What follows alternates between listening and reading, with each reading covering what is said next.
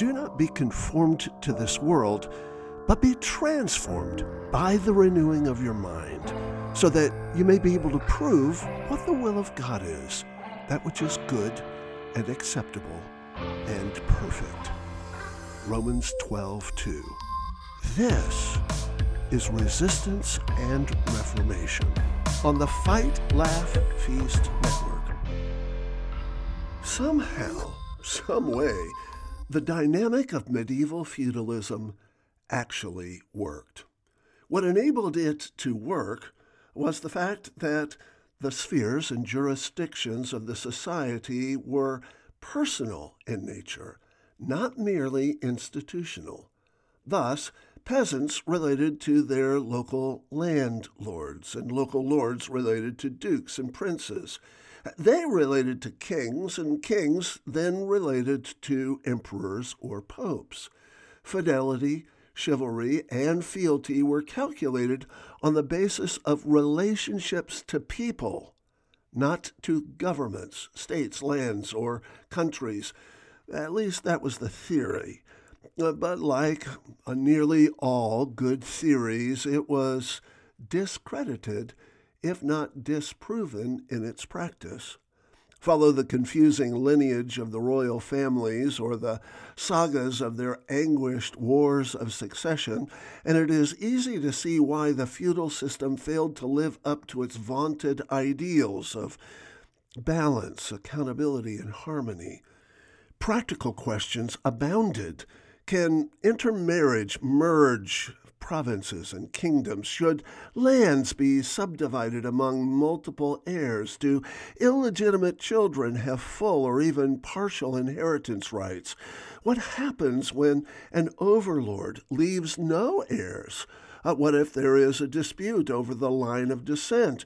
Do two nobles with equally valid claims simply resort to war to determine supremacy? Can a lord forswear allegiance to one crown for another? Does his land then transfer to the new liege? Uh, what about annexations of pagan realms? Are they to be accounted any differently? Or what about newly discovered territories? How are they to be assimilated? Can traitors be disinherited and dispossessed from their benefice? Are fiefdoms commodities to be traded or stewardships to be safeguarded? What is the status of the newly landed? If a family line ceases to exist, does the land escheat or revert to the overlord?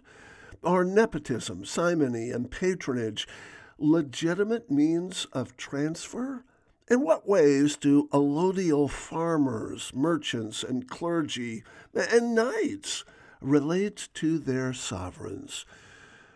No one ever adequately answered any of these questions, though many reformers, tyrants, and demagogues tried. As the centuries passed, the tangled web of royal intermarriage, the constant jostling of territories and titles, and the scandalous ethical degeneration of the church only made matters worse. By the end of the 11th century, the feudal system was hopelessly snarled in conflict and controversy, but it was still in place. It was still functioning. It still provided a semblance of Christian accord. Despite all its arcane quandaries, a pervading commitment to interpersonal honor, universal order, and abiding truth continued to fuel the fires of feudalism. Like faith, it was a perpetually defeated thing that survived all its conquerors. That historical snarl is the backdrop to the convulsive events of 1066, when one feudal claim to the throne of England was disputed by another. William of Normandy had been promised succession by his first cousin, King Edward the Confessor. It was a claim disputed by Edward's brother in law, Harold Godwinson. Edward the son of Ethelred the Unready, was the only English king ever to be canonized a saint by the Church of Rome. He spent much of his life in Normandy. The fierce Viking invaders had again uh, come upon England just as Edward was entering his teens. They had removed his father from the throne, so he fled with his mother and brother to Normandy, which was then ruled by Edward's uncle. There, Edward came under the influence of the Norman monks and submitted himself to the rigors of a devout Christian life. The British Church, still rooted in the ancient Celtic traditions, uh, continued to function somewhat independently of the bishops in Rome. So now, Edward was exposed to an entirely new perspective of the faith, one that affected him profoundly. He vowed to make a pilgrimage to Rome, but his half brother died suddenly, and Edward was proclaimed king before he could fulfill his vow.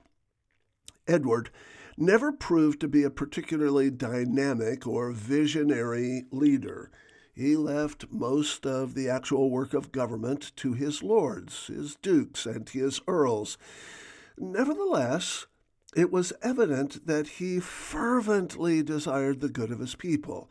He was charitable, compassionate, gracious, and free from personal vanity. His piety became legendary. At the end of his life, Edward built a monastery dedicated to St. Peter in a little village adjacent to London in order to satisfy the vow of pilgrimage that he had made but was never able to fulfill. The church, which took more than 15 years to build, uh, was erected in the grand style of churches attached to the royal palaces in Normandy. Today, that chapel is known as Westminster Abbey. Edward died in 1066, just one week after the church was dedicated, and he was buried there the next day. Events that were later memorialized on the famed Bayeux Tapestry.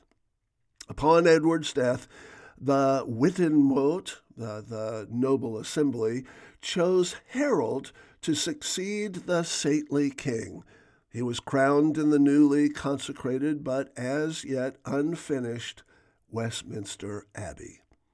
When word reached William in Normandy, he promptly organized an invasion force, crossed the Channel, he landed his troop at Pevensey on the Sussex coast and established a beachhead for his intended conquest of the realm. Harold, meanwhile, was recovering from several consolidation battles in the north and was forced to march south very swiftly, gathering troops along the way. In a pitched battle at Hastings, the infantry under Harold's command were no match for William's cavalry and his archers. By dusk on October the 14th, Harold had been slain, and William marched northward triumphant. The remaining Anglo Saxons retreated in defeat, and William proceeded to London, where he was crowned as king in Westminster Abbey on Christmas Day, 1066. Thus began the Norman kingdom, the theater upon which future generations would undertake several waves of both resistance and reformation. I'm George Grant on the Fight, Laugh, Feast Network. For more information and for resources, go to George Grant